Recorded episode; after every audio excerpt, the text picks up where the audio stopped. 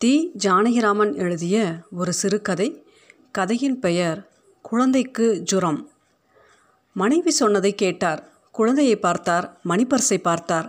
புத்தகம் போடும் பஞ்சாபகேசனை நினைத்தார். வாத்தியார் நெஞ்சு பொகிந்தது வயிற்றை பற்றி கொண்டு வந்தது. ஏண்டாயா குழந்தையை கொடுத்தியே போதாதா? வியாதியை வேறு கொடுத்து அனுப்பிச்சிருக்கியே. அதை என்று மனசிலே சொல்லிக்கொண்டே சுவரில் அசைந்த காலண்டரை பார்த்தார். அதில் பரமசிவன் மீசையும் மாடும் இரண்டு பிள்ளைகளுமாக உட்கார்ந்திருந்தார். வியாதி வெக்க இல்லாத பிள்ளைகள். கழுவாத சாயங்கால மூஞ்சி மாதிரி எண்ணெய் பாடம் கருத்து மின்னும் தலையணையில் தலை வைத்து குழந்தை மல்லாந்து படுத்திருந்தது. மூன்று நாளாக மூடிய கண் திறக்கவில்லை. நெற்றியில் நெருப்பு பறக்கிறது. சளி ஜுரமா பிடிவாத ஜுரமா இன்னும் டாக்டருக்கு பிடிபடவில்லை. நெற்றியில் நெருப்பு பறக்கிறது. மாசம் பிறந்து இரண்டாவது வாரம் பாதி நடக்கிறது. இல்லின் மைசின் என்று என்னவோ எழுதி கொண்டிருக்கிறார் டாக்டர். தம் கையில் இருக்கிற பெட்டியை பிரிக்க யோசனை. டியூஷன் சொல்லி கொடுத்து உளவடைக்க டாக்டருக்கு அவ்வளோ சின்ன குழந்தைகளும் இல்லை. சந்நிதி திரு வன்னியர் வீட்டு டியூஷன் பணம் எட்டு ரூபாய் தீர்ந்து விட்டது என்ன செய்யலாம் என்று மனசை நோண்டும் போது தான் மனைவி அதை ஞாபகமூட்டினாள். இன்னும் ஒரு புஸ்தகம் அச்சு போட எழுதி கொடுத்தீங்களே அதை திருப்பி கேட்குற போலாவது அந்த பாவையை பார்த்துட்டு வாங்களேன் என்றாள் அவள். நீயே பாவிங்கிற நீயே போக சொல்றியே. வேற வழி இல்லைனா என்னவோ ரோசமாக சொல்லி வாக்கியத்தை முடிக்கத்தான் பார்த்தார். ஆனால் குழப்பத்தில் முடிவே மௌனமாக கரைந்து விட்டது இனிமேல் உங்கள் வீட்டு குத்து செங்கல் மிதிக்க மாட்டேங்கயா என்று புத்தகம் போடுகிற பஞ்சுவிடம் இரண்டு மாதம் முன்னால் சொல்லிவிட்டு வந்ததுதான். சின்னராஜா எம்ஏ எல்டி எழுதியதாக பஞ்சு பள்ளிக்கூடத்து பிள்ளைகளுக்கு போடுகிற புத்தகங்களெல்லாம் இந்த சரவணவாதியார் எழுதி கொடுத்தது தான் நாலு வருஷமாக இது நடந்து வருகிறது. இருபது புத்தகங்கள் ஆகிவிட்டன. பஞ்சு புத்தகத்துக்கு ஐம்பது ரூபாய் வீதம் ஏகபோக உடமையை எல்லாம் அவரிடம் எழுதி வாங்கி சேமமாக இருந்து வந்தார். நானூறு ரூபாய் மிச்சம் கொடுக்க வேண்டியிருந்தது. ஆடி மாதம் பணத்துக்காக போய் நின்றார் சரவணவாத்தியார். அடுத்த திங்கக்கிழமை ஒரு செக் வர வேண்டியிருக்கு. வந்த உடனே மாற்றி உம்மை வீட்டுக்கே வந்து கொடுக்க வேண்டிய முந்நூறு ரூபாயை கொடுத்துவிட்டு மறுகாரியம் பார்க்கிறேன். சரிதானே? என்றார் பஞ்சு. முந்நூறு என்கிறானே நானூறு ரூபாய் இல்லை? நானூறா? நல்லா யோசிச்சு பாரும். போன வாரம் வந்திருந்தப்போ நானூறு ரூபாய்ன்னு சொன்னீர். இல்லை ஐயா முந்நூறுன்னு திருத்தினேன். சரி நேரையா இல்லை நீங்கள் முந்நூறு நீங்கள் நானூறுன்னு நான் தான் திருத்தினேன். நீங்கள் தான் சரி நீங்கள் இல்லை நல்லா யோசிச்சு பாரும். சரவண வாத்தியார் நன்றாக யோசித்து பார்த்தார். நானூறு ரூபாய் நிச்சயம். இல்லைங்க நானூறு தான். ஏயா எத்தனை நாளாயா இந்த வேலையை ஆரம்பிச்சிருக்கிறீரு? வாத்தியார் ஆரச்சேன்னு கொஞ்சம் இறங்கினதுக்காக இந்த தண்டனை எனக்கு. ரங்கசாமி வாத்தியார் தான் போக்கடா பையன் நினச்சேன். நீரும் சேர்ந்துவிட்டீரா வாத்தியாருக்கு உடம்பெல்லாம் பதறிற்று. அவர் வாத்தியார் யாரும் அவரை இப்படி தூக்கி எறிந்து பேசுறதில்லை. என்ன இருந்தாலும் இல்லாவிட்டாலும் அவருக்கு மரியாதை உண்டு. அதாவது அவமரியாதை கிடைத்ததில்லை. முட்டி வந்த ஆத்திரத்தை அமுக்கி கொண்டு பணிந்த குரலில் நீங்கள் தெரியாமல் சொல்கிறீங்க நல்ல யோசனை பண்ணி பாருங்க என்றார். தெரியாமல் சொல்கிறேனா நானா? நோட்டில் எழுதி வச்சிருக்கேயா எடுங்க. கடையில் இருக்குது இன்னைக்கு சாயங்காலம் பார்த்தேன். அப்புறம் என்ன? என்ன எழுதியிருக்கீங்க? உமக்கு கொடுக்க வேண்டியது ஆயிரம். எழுநூறு ரூபா உம்ம பத்து வழி ஆயிருக்கு. அறநூறு இல்லை. ஏயா செலவுக்கு பணம் வேணும்னு போன மாதம் ரெண்டாம் நாள் ராத்திரி வந்து ஐம்பது ஐம்பதுன்னு வாங்கிட்டு போனீரையா நான் ரெண்டு தடவை வந்தது வாஸ்தவம் தான் ஆனால் ஒன்றும் வாங்கலையே. வாங்கலையா? என்னமாயா இப்படி துணிஞ்சு சொல்ல நாக்கு வருது உனக்கு? பையன்களுக்கெல்லாம் தர்மம் போதிக்கிறீரே. வாண்டாம்யா இதெல்லாம் விட்டுடும். இப்படி இருந்தால் லக்ஷ்மி நீர் இருக்க திருப்பக்கம் கூட வரமாட்டா. பஞ்சு நெசமாக தான் சொல்கிறீங்களா நெசமா தானாவா நான் என்ன உமக்கு பிடிச்ச சிஷ்ய பையனா? உம்மோட உள்ளாக்காட்டி விளையாடுறதுக்கு? ஒரு வார்த்தைக்கு பத்து வார்த்தையாக பஞ்சுவின் வாயிலிருந்து தெரிக்கின்றன குரலும் பெரிய குரல். வாத்தியார் கலங்கியே விட்டார். அப்போ முந்நூறு தான் சொல்கிறீங்க வேணும்னா நாளை காலமே வந்து நோட்டை பாருமே எழுதியிருக்கேனா இல்லையான்னு. நீங்கள் நோட்டில் எழுதினதுக்கு நானா பொறுப்பு? எனக்கு நேரம் எழுதலையே. வாத்தியாருக்கே ஆச்சரியமாக இருந்தது. எப்படி இதை சொன்னோம் என்று. அப்படியா நான் தாயா அயோக்கியன்? நீர் பரம யோக்கியர் ஹரிச்சந்திரன் ஐயா இனிமே உங்கள் சகவாசம் நமக்கு வேண்டாம்யா. நீர் எழுதி கொடுத்த புத்தகம் இன்னும் ஒன்றே ஒன்று இருக்குது அதை எடுத்து கொடுத்துடுறேன். நல்ல யோக்கியனா நல்லவனா புஸ்தகம் போடுற ஆள் யாராவது இருப்பான். அவன்கிட்ட கொண்டு கொடுத்துக்கும். சரவண வாத்தியார் வாய் அடைத்து நின்றார். இந்த லட்சணத்தில் வேறு யாரோ இரண்டு பேர் அங்கு வந்திருந்தார்கள். பஞ்சு சொன்னார் ஓய் சரவணம் இப்போ ரொம்ப சங்கடமான நிலையில் மாட்டி ஐயா என்னை. இந்த உலகத்திலேயே வாத்தியார்னு சொன்னால் அவா கட்சியைத்தான் யாரும் எடுத்துப்பேன். இந்த ரெண்டு பேரும் இப்போ உமக்கு சாதகமாக பேசினால் கூட நான் ஆச்சரியப்படுறதுக்கு இல்லை என்னை இந்த மாதிரி இக்கட்டாக கொண்டிருந்து நிறுத்திவிட்டீரே. சாயங்காலம் நோட்டை பார்த்தவங்க தப்பாக சொல்லுவாங்களா? என்றார் வந்திருந்த இருவரில் ஒருவர். ஒரு தடவை அந்த ஆசாமியை அர்த்தமில்லாமல் பார்த்துவிட்டு பஞ்சுவின் பக்கம் திரும்பினார் வாத்தியார். பஞ்சு ஒரு கால் கடுதாசி கொடுங்களேன் என்றார். இதோ வாத்தியார் விறுவிறு என்று எழுதினார். இருபது புத்தகங்களை எழுதி கொடுத்ததற்காக பஞ்சு பிரசுரம் உரிமையாளர். சோ பஞ்சாபகேசனிடம் நான் வாங்கி கொண்ட ரூபாய் ஆயிரம். இத்தோடு என் கணக்கு தீர்ந்து விட்டது என்று கையெழுத்திட்டு எழுதி நீட்டினார். என்னது? பாருங்க. பஞ்சு பார்த்தார். எல்லா ரூபாயும் வாங்கி கொண்டதாக எழுதி கொடுத்து விட்டாரா எனக்கு என்னத்துக்கையா பிச்சைக்காசு? என்று அதை கிழித்து எறிந்தான் பஞ்சு. இந்த கிண்டலெல்லாம் வேண்டாம். திங்கக்கிழமை உனக்கு முந்நூறு ரூபாய் வரும். உம்ம ரூபாயே எனக்கு வேண்டாம். என் ரூபாயா என்ன? உம்ம ரூபாய் அது. கொண்டு வந்து கொடுத்துடுறேன். வாண்டாம்னா நீ கிழிச்சு போட்டுக்கும் எனக்கு என்னத்துக்கு? இந்த மாதிரி யார்கிட்ட எனக்கு ஏற்பட்டதில்லை ஐயா. அப்போ நான் வரட்டுமா? சரி. வாதியார் திரும்பினார். அவர் மனதில் புயல் அடித்தது. அரிக்குஞ்சட்டியில் குழந்தை தண்ணீரை தட்டுகிற கலக்கமாகத்தான் பஞ்சுவுக்கு அது தோன்றிற்று. கூட வந்தார் பஞ்சு.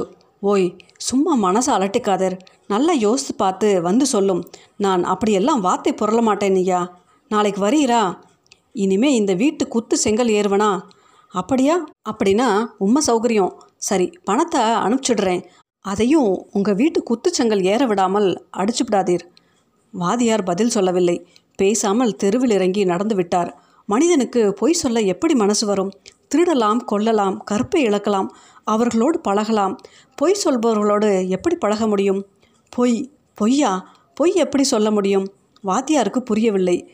பதறிற்று. திட்ட போட்ட கயமையாக இருக்கிறதே இது. இருபத்தி ஓராவது புத்தகத்தை இவனிடமா கொடுக்கிறது? சை எப்பேற்பட்ட புத்தகம். ஆனால் புறப்பட்டு வந்த கோபத்தில் அதை வாங்கி கொள்ளவில்லை. வீட்டுக்கு வந்தார். பொண்டாட்டியிடம் ஒருமுறை எல்லாவற்றையும் சொல்லி அழுதார். புகைந்தார். மனசார திட்டினார். அப்புறம் அந்த பக்கம் தலை காட்டவில்லை.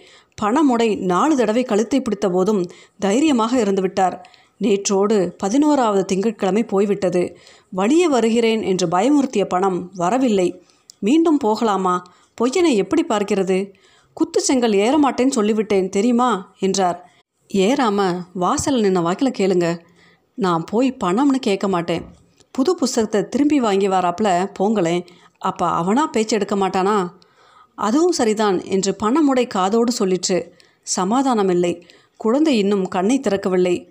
ஹார்லிக்ஸ் தான் கொடுக்க வேண்டுமாம். இல்லாவிட்டால் திராட்சை பழத்தில் ஜலத்தில் கொதிக்க வைத்து கொடுக்கலாமாம்.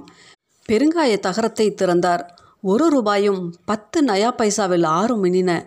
இரண்டு பத்தை விட்டுவிட்டு மீதியை எடுத்துக்கொண்டார் பார்லி திராட்சை வாங்கி வரலாம். வரும்பொழுது பஸ்ஸில் ஏறி பத்து நயா பைசாவுக்கு ஒரு டிக்கெட் வாங்கி கொண்டு போய் இறங்கி பஞ்சுவின் வீட்டை நோக்கி நடந்தார். பஞ்சு இருக்காரா? வாங்க சார் என்றான் ரத்தனமாலை. ரத்தனமாலை பஞ்சுவின் அந்தரங்க வேலைக்காரன். வாசலில் யார் வந்தாலும் இருங்க இருங்கால பார்த்துட்டு வரேன் என்று ஒன்றுமே தெரியாதவன் போல உள்ளே ஓடிப்போய் வந்து இருக்கிறார் அல்லது இல்லை என்று வந்த ஆளுக்கு ஏற்ப தகவல் தருகிறவன். இருக்காரா? இருக்காங்க என்று உள்ளே போகாமலே சொன்னான் அவன். பார்க்கலாமா? பார்க்கலாம். அம்மாவுக்கு ரொம்ப உடம்பு ஜாஸ்தியாக இருக்குது ரத்த ரத்தமாக சாயங்காலமே பிடிச்சி வாந்தி எடுத்தாங்க. ஐயா பக்கத்திலே உட்காந்துருக்காங்க ரத்த ரத்தமாவா? என்ன உடம்பு? என்னமோ தெரியலைங்க. திடுதுப்புன்னு வந்துடுச்சு. திடுதுப்புனா சாயங்காலமா? ஆமாங்க. சாயங்காலம் அஞ்சு மணி வரைக்கும் நடமாடிக்கிட்டு தான் இருந்தாங்க.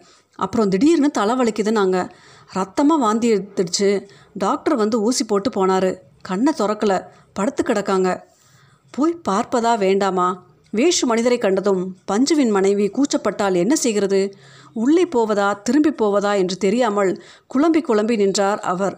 ஒரு பையன் தெருவில் ஓடி வந்து வாசல் படி ஏறினான். அவரை கண்டு நின்றான். என்ன சார்? என்னப்பா கையில்? ஐஸ் சார் அத்தங்காலுக்கு ரொம்ப சீரியஸாக இருக்குது உள்ளே வரீங்களா? என்று கேட்டுக்கொண்டே ஓடினான். இதற்கிடையில் வேலைக்கார பையன் உள்ளே போய் வந்துவிட்டான் நீங்கள் வந்திருக்கீங்கன்னு சொன்னேன். ஒன்றும் சொல்லலை சார் என்றான். திரும்பி போகலாமா? வந்த சமாசாரம் பஞ்சுவுக்கு தெரிந்துவிட்டது. உள்ளே போகாமல் திரும்பிவிட்டால் என்ன நினைத்து கொள்வார்? அவர் மனைவி கூச்சப்பட்டால் கூச்சம் என்ன? அப்படி உடம்பாக இருந்தால் கூச்சமா தெரிய போகிறது. உண்மையில் கவலைக்கிடமாக இருந்தால் கூச்சமும் சங்கோசமுமா வரும் செருப்பை கலற்றிவிட்டு உள்ளே போனார். என்ன இது?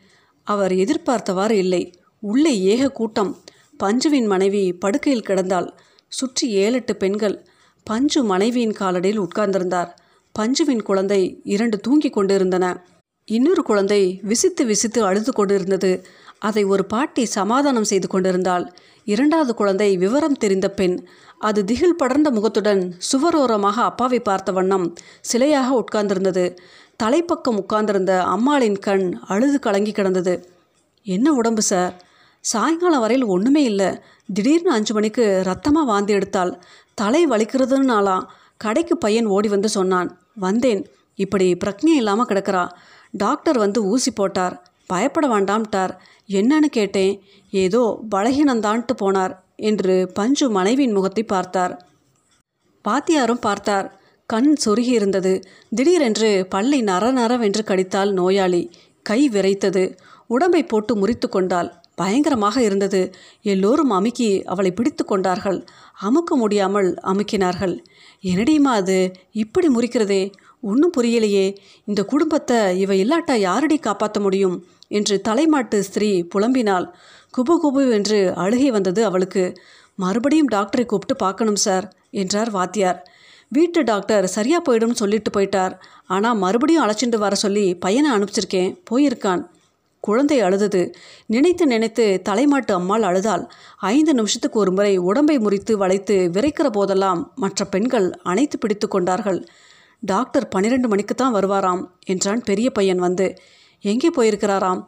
தெரியல. எனக்கு சந்தேகமாக இருக்கு. என்ன? அவர் பிள்ளை படுத்துண்டால் எந்திருக்க மாட்டார்னு சொன்னான். ஆளே இல்லவே இல்லைங்கிறான். எது நிஜம்னு தெரியல. ராஜு டாக்டர் செய்தி தெரிஞ்சது தானே படுத்துட்டால் என்ன கூப்பிட்டாலும் வரமாட்டாங்களே என்றது கும்பலின் ஒரு குரல். வாத்தியார் வெளியே ஓடினார். இரண்டு மூன்று டாக்டர்களின் வீட்டு கதவுகளை தட்டினார். இல்லவே இல்லை வர முடியாது என்ற இரண்டு பதில்களை மூடிய கதவை கொடுத்துவிட்டது. மூன்றாவது டாக்டரிடம் ஓடினார். மாடி பால்கனியிலிருந்தே டாக்டர் வியாதியை பற்றி விசாரித்தார். வாத்தியார் சொன்னதை கேட்டதும் டாக்டர் தான் ஊசி போட்டிருக்காருனாலே காலமே வந்து எப்படி இருக்குன்னு சொல்லுங்கோ என்று உள்ளே போனார். தாழ்பால் ஓசை கேட்டது. சட்டென்று பராங்குசத்தின் ஞாபகம் வந்தது வாத்தியாருக்கு. கூட படித்தவன் ஆயிற்றே ஒரு சைக்கிள் ரிக்ஷாவில் ஏறிக்கொண்டார். ஒரு மைல் இருக்கிறது பராங்குசம் வீடு. Sir Parankusam sir? யாரு? நான் தான் சார். நான் என்றால் அடையாளம் தெரியுமோ? அவனை பார்த்தே ஒரு வருஷம் ஆயிற்றே நான் தான் சார் சரவணன் சார் வாத்தியார். ஓகோ இதோ வந்துட்டேன். அவரை கெஞ்சி கூத்தாடி கையோடு அழைத்து கொண்டே வந்துவிட்டார் சரவணம். சைக்கிள் ரிக்ஷா லொட லொடவென்று சத்தம் செய்தது. உள்ளே போய் சேர்ந்தார் பராங்குசம். உடம்பு முறியாக முறித்தது. டாக்டர் எழுந்து இப்படி வாங்க கொஞ்சம் என்று பஞ்சுவையும் சரவணத்தையும் தனியாக வாசலுக்கு அழைத்து போனார். சார் இது கிருமி தொத்து உடனே ஆஸ்பத்திரிக்கு போனால் ஆனதை செஞ்சுப்படுவாங்க இப்படியே இன்னும் நாலு மணி நேரம் விட்டு வச்சா கிரிட்டிக்கலாக போயிடும். அப்புறம் ரொம்ப சிரமம். இப்போவே வாங்க. இப்போ ஆஸ்பத்திரியில் சேர்த்துட்டா நாளை மதியானம் திரும்ப வந்துடலாம். இங்கேயே வச்சுருக்கிறது நல்லதில்ல ஆஸ்பத்திரியில் தான் இதுக்கு வசதி உண்டு. நானும் கூட வந்து அட்மிட் பண்ணிடுறேன். என்ன சொல்கிறீங்க அப்புறமா வருத்தப்படப்படாது. பஞ்சு உள்ளே வந்தார். பெண்மணிகளை கலந்து பேசினார். ஆஸ்பத்திரி என்றதும் தலைமாட்டு அம்மாள் புதிதாக ஒரு பாட்டம் ஆரம்பித்து விட்டாள். செவ்வாய்க்கிழமை அதுமா இங்கேயே பார்க்க முடியாதா? பஞ்சுவும் கலங்கினதை பார்த்து அவருக்கும் எல்லோருக்கும் தைரியம் சொல்லிவிட்டு ஓடிப்போய் ஒரு டாக்ஸியை பிடித்து வந்தார் சரவணம். டாக்ஸி வந்த பிறகு மீண்டும் தகராறு. பிரக்ஞை வந்த மனைவி அடம் பிடித்தாள். சரவணன் அவளுக்கு வேறு நல்ல வார்த்தை சொல்லி சரி சொல்ல செய்ய அரை மணி ஆயிற்று. மெதுவாக காரில் ஏற்றினார்கள். சரவணமும் டாக்டரும் முன்னால் உட்கார்ந்து கொண்டார்கள். ஆஸ்பத்திரியில் பரபரவென்று ஒரு படுக்கை ஒழித்து தயார் செய்தார்கள். டாக்டர் வந்தார். நல்ல வேலை இப்போ கொண்டு வந்தீங்களே. இன்னும் ஒரு மணி நேரம் ஆயிருந்ததோ சொல்கிறதுக்கு இல்லை இனிமே பயம் இல்லை. கவலைப்படாதீங்க சார். காலமே பத்து மணிக்கு வீட்டுக்கு போயிடலாம் என்று தைரியம் சொன்னார். கவனித்தார். வாத்தியாருக்கு உயிர் வந்தது. மருந்து கொடுத்தார்கள் ஊசி போட்டார்கள். அவர் மாத்திரம் இருக்கட்டும். நீங்கள்லாம் போகலாம். இனிமே கவலை இல்லை என்றார் டாக்டர். அப்போ நீங்கள் போங்க. நான் இருக்கேன். ரொம்ப தேங்க்ஸ் உங்களுக்கு என்று நன்றி சொன்னார் பஞ்சு. பராங்கூசத்தை வீட்டில் இறக்கிவிட்டது டாக்ஸி. வாத்தியாரும் இறங்கினார். பஞ்சு டாக்ஸிக்காக கொடுத்த மூன்று ரூபாய் போதவில்லை. காத்திருந்த கூலி ஒரு ரூபாய்க்கு மேல் ஏறி இருந்தது. மூன்று ரூபாய் ஆரணாவுக்கு கையை விட்டு ஆரணாவை தந்தார் சரவணம். ஒரு ரூபாய் கொடுத்து மீதி பத்தனாவை வாங்கி கொண்டார். டாக்ஸி போனதும் திடீரென்று குழந்தையின் ஞாபகம் வந்தது சரவணத்துக்கு. அவர் சொன்னதை கேட்டுவிட்டு ஒன்றும் இல்லை இந்த மாத்திரை கொடுங்க சரியாயிடும் என்று பராங்குசம் ஒரு மருந்து கொடுத்தார். என்ன கொடுக்கணும்? ஒன்னேகால் ரூபாய். ம் அப்புறம்? கொடுங்களேன் நான் அந்த பக்கம் வந்தா வந்து பார்க்குறேன் ரொம்ப நன்றி பராங்குசம். இங்கேயே படுத்துக்கோங்களேன். மணி ஒன்னாச்சே காலமே போய்க்கிறது. குழந்தைக்கு மருந்து கொடுக்கணுமே. அப்போ சரி டாக்ஸியை விட்டுட்டிங்களே. சரி ரிக்ஷாவாவது வச்சுக்கிட்டு போங்க. சரி அப்போ வரட்டுமா? Right good night. ஒன்றும் கவலைப்படாதீங்க. காலமே அந்த பக்கம் வந்தால் வரேன் சரி ரிக்ஷா எதற்கு? ஒன்றரை மைல் தான் நடந்தே போய்விடலாம். பையை எடுத்து சில்லறை எண்ணினார். நயா பைசா எல்லாம் போய் ரூபாய் உடைந்து பத்தனா பாக்கி. தாகம் தாங்கவில்லை. சாயங்காலம் ஏழு மணிக்கு சாப்பிட்டது. வெற்றிலைப்பாக்கு கடையில் நாலு மலைப்பழமும் கலரும் சாப்பிட்டார். வெற்றிலை போட்டுக்கொண்டார் நடந்தார். ஹி ஹி என்று யாரோ இருளில் சிரித்தார்கள். பாதி பயத்திலும் பிரமையிலும் உற்று பார்த்தார் அவர். யாரும் இல்லை. ஜட்கா ஸ்டான் குதிரை. புல் தின்ற சவடலில் அது கனைத்தது. சரவணத்திற்கும் அடக்க முடியாமல் சிரிப்பு வந்தது. வீடு போகிற வரையில் சிரித்து கொண்டே போனார். நிலவு எழுந்ததைக் கண்டு பொழுது புலர்ந்த திகைப்பில் நாலைந்து நார்த்தங்குருவிகள் வாழைத்தோப்பில் சிரித்து கொண்டிருந்தன.